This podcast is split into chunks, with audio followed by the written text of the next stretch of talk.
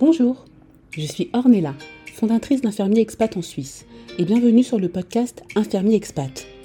Ce podcast porte un regard sur ces expatriés, professionnels de santé, qui ont décidé de tout quitter pour tenter une nouvelle expérience à l'étranger. L'occasion pour moi de partager leur parcours, leurs belles surprises, leurs craintes, mais aussi leurs peurs. Mais pas que. Il y aura des retours d'expérience, des conseils en matière de formation et carrière. Bonne écoute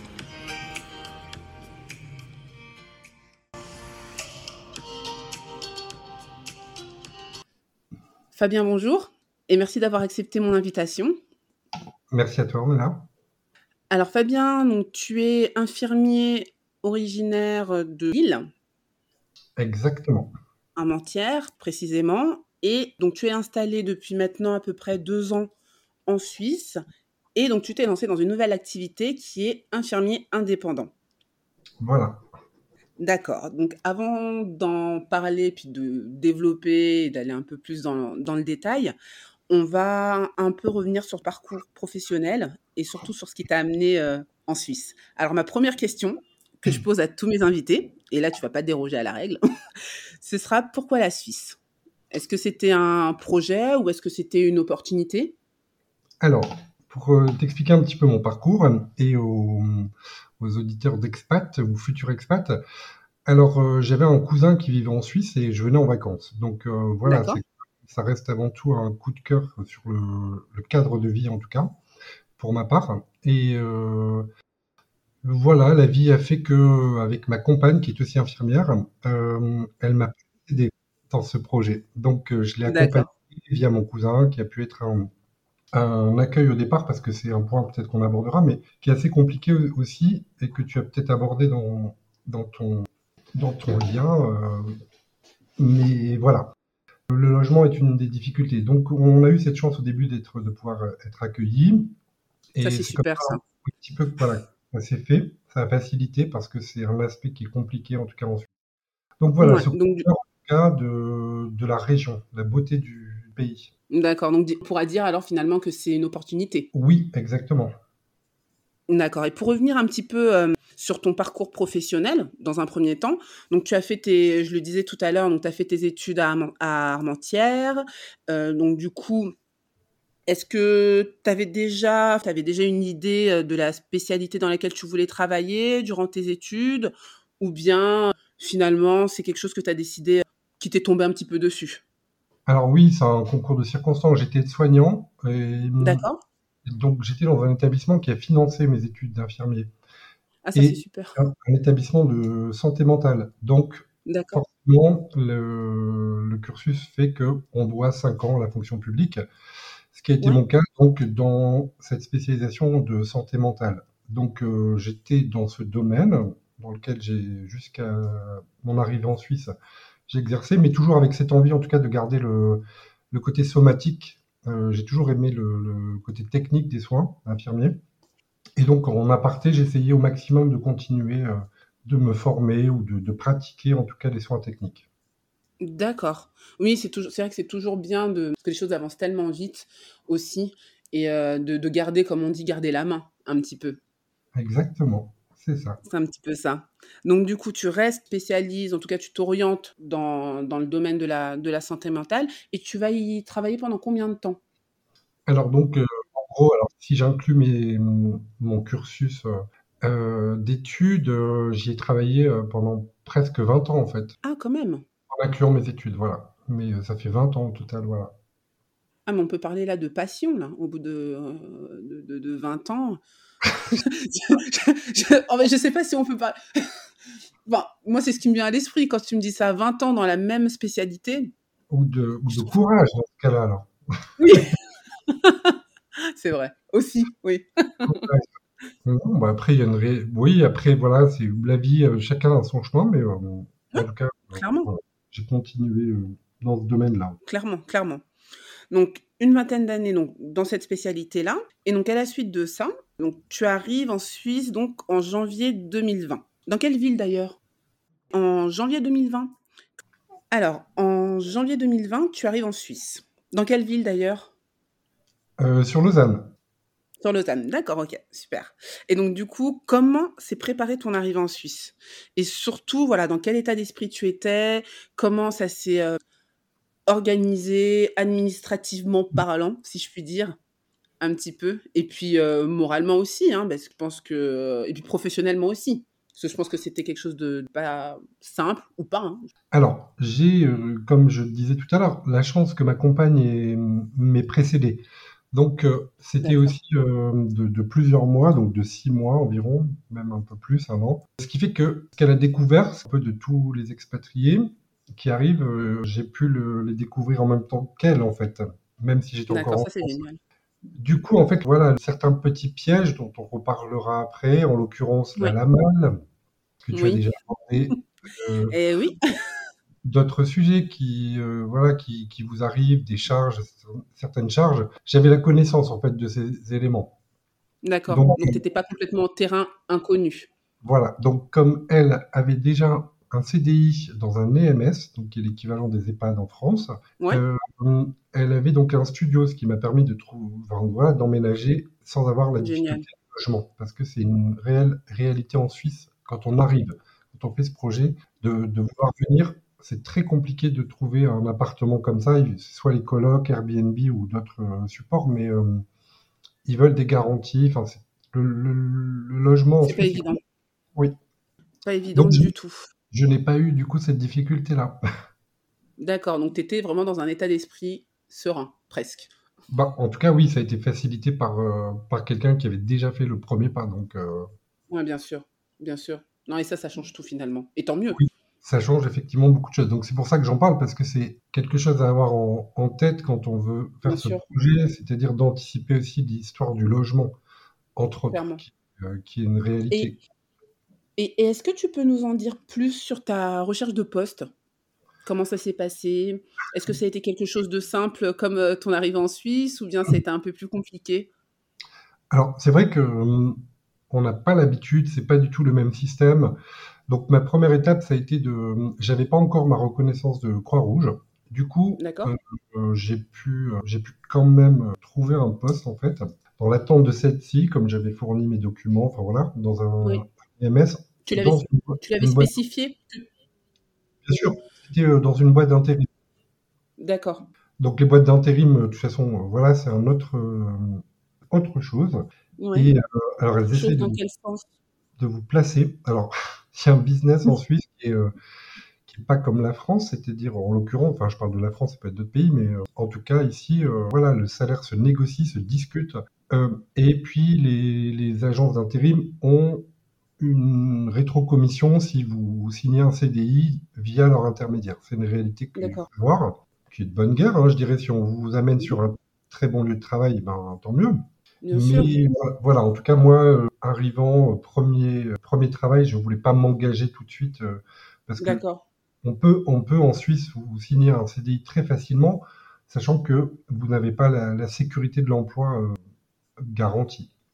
Ouais, ça c'est bien que tu le précises aussi, parce qu'on se rend souvent pas compte mmh. des, des subtilités et des différences qu'il peut y avoir. On se dit, et, c'est intéressant, je vais rebondir aussi sur, euh, sur encore plus sur ce que tu dis, puisque quand on préparait cet entretien, tu m'avais dit, la Suisse, c'est pas la France. Ah ben non, il faut l'apprendre. Il faut l'apprendre. Alors, on est, comme, comme disent en Suisse, on est il y a la France voisine, mais on est dans une, une autre mentalité, d'autres lois forcément. on est dans, dans l'Europe, mais euh, elle s'apprend. Il y a une culture à apprendre. Enfin, voilà. C'est, c'est quand même, c'est quand même différent. C'est quand même différent. C'est, c'est une autre approche. Et là, tu l'expliques bien. Tu l'expliques bien déjà dans le monde du travail, déjà. Oui. Ça, ça n'a rien à voir.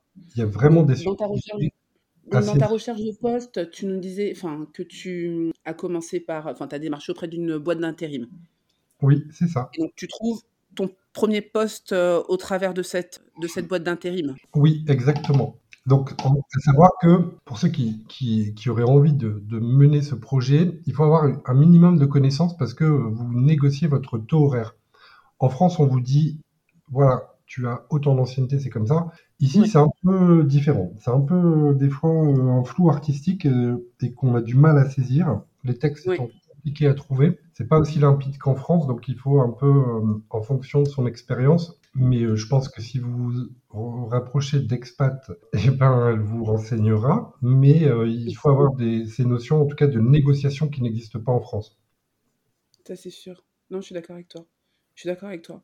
Et donc, par rapport à ce premier poste que tu trouves, tu le trouves dans quelle spécialité? Toujours dans le domaine de la santé mentale du coup? Non, du tout. J'étais en EMS. En EMS, donc, comme je disais tout à l'heure, l'équivalent des EHPAD. Oui. Avec euh, voilà, des conditions qui n'ont rien à voir. Euh, c'est-à-dire euh, un infirmier avec quatre aides. Alors ici, on appelle les, les aides de, soins, auxiliaires de soins, qui sont pas forcément aides-soignantes, donc pas avec la même formation. Donc l'infirmier a un rôle très très important, un peu de chef, on va dire, entre guillemets, surtout dans un service DMS. Quoi. D'accord. Et donc, du coup, qu'est-ce que tu as pu observer dans, voilà, dans les différences de prise en charge, par exemple, par rapport à la France? Alors déjà, on doit se réapproprier un vocabulaire hein, qui est totalement différent. Donc, euh, vous aurez l'occasion de découvrir le bain ou autre, je ne sais pas encore, je n'ai plus, en tête certains termes, mais parce qu'on s'y habitue en fait. Et voilà, il y a plein de, termes, les molécules sont, sont différentes aussi. Donc, il faut aussi se réapproprier les, les, les molécules. Après, voilà, on était, alors, euh, janvier 2020, on arrive euh, en post-Covid, enfin pré-Covid plutôt. Pré-Covid, oui. Et du coup, euh, voilà, les choses ont changé forcément après dans les conditions que tout le monde a vécues, mais on était dans des conditions, et même, je pense, pendant le Covid, qui étaient quand même très satisfaisantes et rien, rien à comparer avec la France en termes de moyens, en tout cas. C'est ça, nous aussi, aux soins intensifs, euh, on était quand même assez privilégiés. Il hein. faut, faut, faut, quand même le reconnaître. Mais est-ce qu'il y a quelque chose dans la prise en charge, peut-être, qui t'a marqué, au-delà du vocabulaire qui peut être différent, au-delà de la. plus dans la. peut-être dans la prise en charge d'une manière globale, mais dans l'approche aussi, peut-être, du, du soin? Est-ce qu'il y a quelque chose qui. C'est vraiment la notion de, de temps, c'est-à-dire de, de consacrer du temps. On ne laisse pas, par exemple, un, un résident euh, en maison de retraite, donc en EMS, au lit, à part un cas vraiment extrême, mais on va avoir le temps de pouvoir lever toutes les personnes, ce qui n'est pas forcément le cas en France pour certains dans certains établissements. Donc c'était vraiment le, les moyens qui étaient mis à disposition, les moyens humains, du coup de, retrouver du, sens aussi à, son travail, dans la notion d'avoir du temps, de, de pouvoir euh, voilà prendre le temps de faire ce qu'on a, ce qu'on doit faire, tout simplement. C'est très intéressant ce que tu dis parce qu'on ne se rend pas compte souvent dans, en France, et après c'est vrai que dans mon cas, hein, mais rapidement, mais c'est vrai que j'étais, on est plus dans l'action. On est, on est beaucoup dans l'action, dans le faire, et puis prendre, savoir prendre le temps ou apprendre ou réapprendre même à prendre le temps de faire les choses, c'est tellement plus, plus agréable. Et puis cette relation soignant-soigné, moi je trouve qu'on qu'on retrouve aussi un peu plus l'éducation, prendre le temps de l'éducation thérapeutique. Enfin, il y a plein finalement de soins, au-delà du soin technique, finalement, qu'on réapprend ou qu'on redécouvre finalement. Donc, euh, non, c'est, c'est, très intéressant ce que tu dis. Et donc, du coup, à partir de quand euh, tu as germé l'idée d'être, euh, d'être infirmier indépendant? Alors, donc, suite à, à ce passage d'environ 4-5 mois en EMS, j'ai enchaîné sur les soins à domicile. Donc, ici, il y a des structures qui s'appellent les CMS, donc médico-social, qui sont, euh, on va dire, un service d'utilité publique, en sachant que c'est pas, pas fonctionnaire, enfin, c'est un, autre statut. C'est un service d'utilité publique. Donc, c'est les, soins à domicile, tout simplement. Donc, j'ai intégré un CMS euh, dans euh, la fonction d'infirmier référent, qui est une fonction, entre autres, dans la prise en charge de soins, oui. implique aussi euh, la facturation, parce qu'en Suisse, vous avez ce qu'on appelle l'OPAS 7, c'est-à-dire qu'un infirmier, je, le fais maintenant en tant qu'indépendant et je l'ai fait dans le cadre de la structure, on va établir un devis, un plan de soins, donc un plan de soins qui va découler sur un devis aux assurances, car le système de santé est différent. Donc, euh, c'est pour ça qu'on parlait tout à l'heure de la LAMAL, donc qui est un peu l'équivalent, on va dire, du mutuel en France. Il n'y a pas le système de sécurité sociale, c'est différent. C'est la LAMAL. Et donc, on doit établir un, un devis de soins qu'on adresse à la maison. Ça a été un peu mon quotidien pendant 18 mois où, voilà, où j'ai travaillé. Donc en gros, il y a plus d'administratifs. Tu es en train de me dire par rapport. Euh, c'est ça. Par rapport en, France, si on compare par rapport à la France. Alors, administrative et dans la réalité financière. C'est-à-dire qu'on a, on est complètement dans la réalité de facturer, puisqu'on facture en fait à, nos patients. Euh, une prestation. Donc il y, a des remboursements ou pas en fonction voilà, des franchises un tas de choses, mais euh, on est dans une dynamique qui est autre, qui est dans, un, on est dans un pays libéral, ultra-libéralisme, donc avec cette notion financière qui rentre en compte. D'accord, et qui est beaucoup plus présente. Beaucoup plus présente, oui. D'accord. Et donc ça, c'était, euh, si j'ai bien compris, donc dans le cadre de, ta, de ton emploi en tant qu'infirmier. Voilà, infirmier référent, voilà, en CMS. Référent à domicile. Voilà. Mhm, d'accord. Et donc tu y es resté combien de temps? 18, 20 mois, quoi, pratiquement.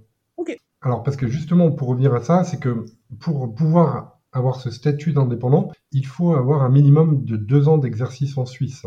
Donc, euh, euh, j'ai dû attendre ce délai pour euh, pouvoir postuler et prétendre à faire mes démarches. D'accord. Mais qu'est-ce qui t'a finalement décidé de passer finalement de d'infirmier référent en soins à domicile à infirmier indépendant? Alors, on a, en tant que salarié, effectivement, on a une sécurité. Alors, il y a tout un tas de, choses qui rentrent en compte.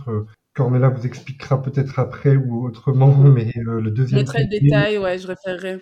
Voilà, je mettrai les liens justement pour plus d'informations, mais succinctement si tu veux. Hein. il y, a certains avantages à être salarié. Par contre, s'il y avait des plaintes, c'est-à-dire qu'on est dans une structure qui est assez grosse et on a du mal à, avoir la notion justement de, référence, c'est-à-dire de... Pourtant, c'est comme ça qu'on est appelé, infirmier référent. Mais il y a un turnover de soignants parce que les institutions, les demandes, les besoins de la population sont de plus en plus importants. Et du coup, les, personnes ont besoin de quelqu'un qui soit toujours la même personne, ce qui n'est pas toujours réalisable. Donc euh, voilà, à un moment donné, je me suis dit, bah, tiens, pourquoi pas euh, faire moi-même en fait ce que je fais actuellement. Mais... D'accord. D'accord. Pouvoir suivre euh, plus individuel encore les personnes. Bien sûr. Et donc finalement, est-ce que tu peux nous dire, nous expliquer, être infirmier indépendant, qu'est-ce que c'est? Alors, être infirmier indépendant, c'est euh, déjà avoir beaucoup d'autonomie parce que euh, c'est une gestion. Euh, alors, il faut un réseau déjà parce que ça ne marche pas comme si je compare à la France où vous êtes dans un annuaire. Ici, je suis, je fais partie aussi d'un réseau de soins où il y a un annuaire où je suis référencé, mais les habitudes de, la population ne sont pas dans ce sens. c'est en train de se développer, mais on va dire les, en tout cas, le CMS a le monopole avec maintenant ce qu'on appelle les OSAD, des, structures de soins à domicile, qui sont euh, diverses, hein, euh, voilà, qui sont rattachées à certains établissements, en l'occurrence la source, homme à domicile. Euh. Enfin voilà, il y, en a tout un tas, mais dans l'entité et puis dans le, passé, en tout cas, c'est le CMS qui a le monopole. Donc les médecins ou les hôpitaux adressent au CMS. Donc ça veut dire que déjà, quand, quand vous allez entreprendre cette démarche, il faut déjà avoir un réseau. Parce que si vous n'êtes pas en contact avec des médecins ou les hôpitaux... Des médecins, justement, c'est ce que j'allais dire, ouais. Clairement, clairement. Le, fait d'avoir travaillé en soins à domicile, c'est aussi avoir montré certaines compétences auprès de, de, collaborateurs, de, collègues de, réseau, et du coup, ça permet aussi d'avoir quand même déjà, entre guillemets, une visibilité. Bien sûr, mais finalement, ça a été un bon tremplin. Exactement. Oui. Parce que si vous n'avez pas déjà euh, utilisé ne serait-ce que la facturation, ça peut être très compliqué de, se lancer euh, dedans sans maîtriser cet item, en sachant que c'est pas rédhibitoire, mais c'est en plus de maîtriser euh, l'OPAS 7 en l'occurrence et comment, comment, la construire. D'accord. Donc après ça, enfin là au niveau des prérequis. Est-ce que tu peux nous en dire un peu plus? Donc, tu évoquais qu'il fallait deux ans d'exercice en Suisse pour prétendre à être infirmier indépendant. Est-ce qu'il euh, y a d'autres conditions? Oui, alors au-delà de, la condition de, faire reconnaître son diplôme par la Croix-Rouge, il faut aussi une autorisation d'exercice de, la pratique infirmière. Ce sont des démarches administratives à faire. Après, en fonction de, de, votre expertise, que ça soit, alors ça peut être euh, en santé mentale, ça peut être en, conseil à l'allaitement, par exemple. Euh, ça peut être sur les, soins de plaie, cicatrisation, stomie. Enfin, il y a certains items de spécialisation qui vous permettent de faire des suivis différents. Donc ça aussi, c'est à faire reconnaître. Alors il y avait une instance, en tout cas pour la santé mentale, qui n'existe plus actuellement, qui a été euh, arrêtée au 1er janvier de cette année, euh, donc qui, nécessite de fournir notre, expérience auprès des assureurs qui peuvent le demander. Donc il y a Première étape au niveau de la Direction générale de la santé. Ensuite, vous avez l'Asie. D'ailleurs, sur le site de, l'Asie, vous avez un item, devenir indépendant, qui, qui, va reprendre, et je dirais encore mieux que moi, de mémoire, tous les éléments que, dont vous auriez besoin. Donc l'Asie, suisses et euh, c'est un élément incontournable, donc on devient membre après de l'ASI et il y a des démarches. Ensuite, il y a encore d'autres types de démarches, dont RCC, enfin voilà, pour le registre du commerce, pour euh, avoir un numéro, pour pouvoir être indépendant. Ensuite, il faut euh, s'inscrire auprès de l'AVS, car vous cotisez, c'est-à-dire c'est comme si vous êtes votre propre patron, donc vous cotisez avec votre jeu social. Et voilà. Pour résumer, c'est beaucoup de démarches administratives à faire. Oui, c'est-à-dire que ben, déjà, c'est pas possible pour quelqu'un de venir en Suisse et de d'entamer cette démarche en, tant qu'indépendant directement. Et puis, euh, de toute façon, je pense qu'au-delà de ça, il faut quand même comprendre le, le système de santé aussi en, en Suisse, qui reste quand même assez complexe. Voilà, c'est essentiel. Euh, et, aussi se faire un réseau, si je résume ce que tu dis. C'est ça, il faut avoir quand même un, minimum de, de vécu. Dans tous les cas, la loi impose d'avoir deux ans d'exercice en Suisse, dans tous les cas. D'accord. Un peu comme en France d'ailleurs, ce qui est pareil. Oui, c'est ça exactement, pour se lancer en libéral. Parce qu'à contrario, on pourrait comparer finalement le statut d'infirmier indépendant à infirmier libéral. Oui, alors euh, en soi, euh, ça, paraît être la même chose, mais c'est un autre monde. C'est vraiment un autre monde. Parce que le système n'est pas le même administratif dans la construction, dans le réseau de soins, dans, dans les interactions, dans le réseau de collaboration. Enfin, c'est oui, c'est complètement différent. Donc, euh, il faut il faut déjà apprendre le système suisse pour après vouloir potentiellement l'embrasser. Donc au-delà de ça, je voudrais rebondir sur, bon voilà, c'est un choix qui, me convient parfaitement, qui après justement peut-être toute une carrière, on parlait tout à l'heure de, je t'ai dit que c'était plutôt du courage, mais c'est peut-être un moment d'être retiré, d'être un peu en autonomie et d'avoir euh, une indépendance dans la manière de, travailler qui m'a qui m'a fait euh, et puis mon âge avancé tout doucement me donnait envie, en tout cas, de, voilà, de devenir indépendant. Et puis, le terme indépendant, plutôt que libéral euh, en France, par exemple, euh, si on prend l'étymologie, il prend tout son sens aussi. Ben, on, devient indépendant. Mais par contre, on est dépendant du réseau. Parce que si on ne collabore pas, alors j'ai des, collègues indépendantes aussi, ou collègues avec qui on travaille ensemble, parce qu'à un moment donné, il faut s'associer. L'union fait la force, hein, comme on dit, mais... a raison. cette liberté peut-être de, de, choisir euh, ses patients, de choisir les, situations cliniques ou les cas que l'on veut, que l'on veut suivre, et puis de, de gérer un peu son, ses horaires.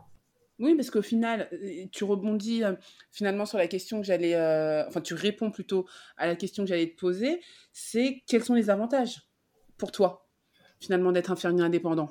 Voilà, tout ce que je viens de te décrire. voilà, c'est ça. c'est que tu viens en fin de compte euh, de répondre à, ma, à la question qui allait suivre. c'est surtout cette, notion de, je pense, d'indépendance, euh, de, de, de, se permettre de choisir ou non certaines situations. À un moment donné, si on en a trop, ben, on ne pourra pas en prendre. Alors, j'ai encore peu de recul.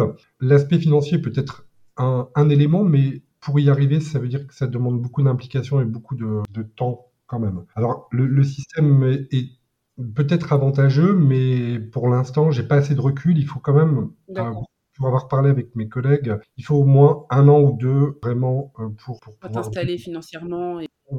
de se dire, voilà, j'ai une base de, de patients que je suis et de savoir un peu quel revenu générer. Parce que c'est un aspect qui, qui est souvent euh, fantasmatique chez la plupart des personnes qui ne connaissent pas la Suisse, c'est-à-dire l'argent. Merci de le préciser, parce que c'est vrai que beaucoup euh, mettent en avant l'aspect financier. Mmh Je te rejoins complètement là-dessus, c'est-à-dire qu'il n'y a pas que, il n'y a pas que ça. Il n'y a pas que ça. C'est un des aspects de la Suisse, mais ça ne fait pas tout. Si le choix c'est de venir pour l'aspect financier, je pense que c'est pas la bonne raison, et ça, ça ira pas sur du long terme ou moyen. Du long terme, c'est ça exactement. Après ceux qui viennent pour du court terme, pour l'aspect financier, très bien aucun mal à ça, il n'y a pas de souci.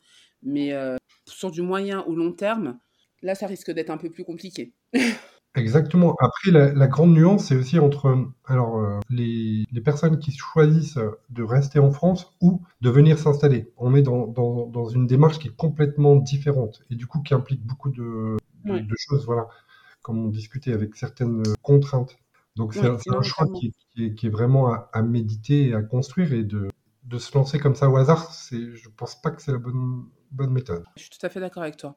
Et à contrario, les, les inconvénients que toi tu retrouves à, ce poste, après c'est vrai comme tu disais que tu n'as pas assez de recul pour vraiment évaluer, mais je pense que tu peux faire quand même un petit bilan. Oui, alors quelqu'un qui, quelqu'un, qui n'aime pas être autonome, vous vous retrouvez du jour au lendemain, donc moi en l'occurrence c'était au 1er juin, ben voilà, le 1er juin, vous n'avez encore aucun patient, vous êtes avec un logiciel enfin, informatique qu'il faut, dans lequel il faut souscrire, se, se familiariser. Ouais. Donc, vous êtes un peu en, je dirais, en errance. Vous n'avez pas une équipe sur laquelle s'appuyer, parce que la plupart du temps, on travaille en institution ou autre, on a les collègues. Donc euh, là, vous vous retrouvez seul. Donc, euh, c'est perturbant quand même au départ. J'ai eu très rapidement le premier patient, six jours après. D'accord. Je sais exactement, le 6 juin, voilà, j'ai vu pour le première fois une personne, mais, euh, mais voilà, donc c'est un peu déstabilisant. Donc c'est pour ça que le, le, début, en tout cas, est toujours compliqué dans, dans chaque décision qu'on veut prendre, mais plus particulièrement, en tout cas, vers ce chemin-là d'indépendant. C'est que vous partez de zéro. Et tu dirais qu'il faudra avoir quelle, euh, voilà, quelle qualité pour, euh, pour justement entreprendre cette fonction d'infirmier indépendant? Une, une, autre alternative qui aurait pu se poser, c'est-à-dire, c'est de, lorsqu'on est déjà dans l'institution, salarié, on peut descendre son, pourcentage de travail, entamer des démarches et commencer en, aparté, ce que des collègues à moi ont fait. Ah, d'accord. Qui est moins déstabilisant, peut-être. Oui, ça fait une transition douce. Exactement. Donc moi, ça serait le conseil que je donnerais, c'est-à-dire de peut-être de faire cette transition, de voir, de, commencer déjà d'une part le, marathon administratif. Bon, quand je dis marathon, c'est un semi-marathon. Ouais. Donc, euh, de commencer ça, et puis ensuite, peut-être, oui, en, alternance, c'est-à-dire de diminuer son taux de travail, ce qui est largement faisable ici, et euh, de commencer en, se faisant un petit peu connaître du réseau. Ouais, donc du coup, en résumé, conseil que tu donnerais à, quelqu'un qui souhaiterait se lancer, comme toi, en tant qu'infirmier indépendant, ce serait de faire finalement une transition douce.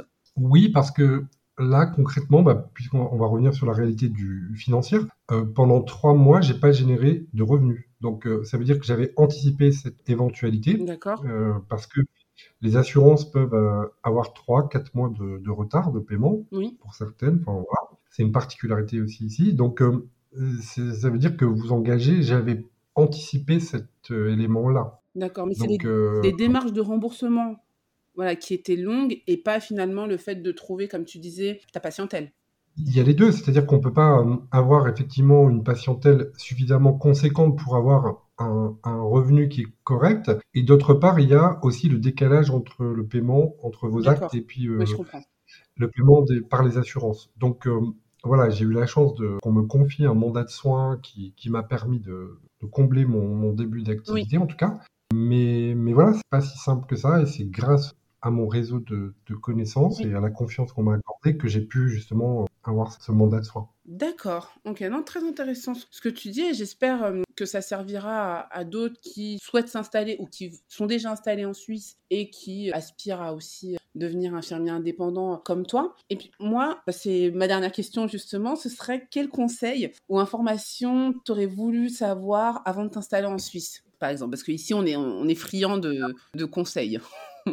Oui, alors ce qu'il y a, c'est que il y a tellement, tellement, je pense, de particularités, de spécificités que c'est difficile de les, de les concentrer parce que on, va à chaque fois découvrir des, nouvelles choses euh, qui vont se poser. Donc, il y, a, deux éléments. Soit, voilà, quand, si vous venez vous installer en Suisse, il y a vraiment beaucoup de choses, des prérequis à connaître. Eh ben, tu le fais parfaitement avec, avec ton site. Donc, euh, donc euh, vous allez réapprendre un, fonctionnement, donc des codes. Donc il faut s'y intéresser, aller peut-être voir à droite à gauche, de voir des personnes ressources comme toi qui sont avides de transmettre les, connaissances, les informations pour se faire une idée. Et puis après, ben, c'est de tomber ouais, sur des personnes bienveillantes qui sont euh, dans la transmission de, comme ta démarche que tu fais, et de, dans la transmission de peut-être des erreurs ou de ce qu'on a, vécu euh, comme difficulté pour ne pas les reproduire, justement, pour éviter euh, à ceux qui veulent engager ce projet. Exactement. Après, hum, il faut savoir qu'en Suisse, chaque document est payant. Enfin, voilà.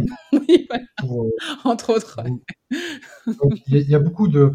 Si, hum, le désir est vraiment basé que sur l'aspect du financier, non. C'est, on, va découvrir que ça coûte très cher de vivre en Suisse. La vie est très, très onéreuse. Après, voilà, c'est une philosophie, c'est une qualité de vie, c'est euh, d'autres conditions, une autre mentalité. Donc, euh, ça peut ne pas plaire à tout le monde. Donc, il faut pas l'idéaliser, mais il faut bien avoir conscience de, en tout cas, de, paramètres que ce n'est pas la France, pour ce que je connais. Non, super. ça, je trouve que ça résume bien finalement euh, ta, ta pensée et là où tu voulais en venir. Et j'espère que ça servira vraiment à ceux qui nous, nous écouteront, vraiment. Ben, je l'espère aussi. Fabien, je te remercie beaucoup. Merci à toi. Pour notre échange et j'espère qu'elle servira au plus grand nombre. Ben, je l'espère. Voilà. En tout cas, merci à toi.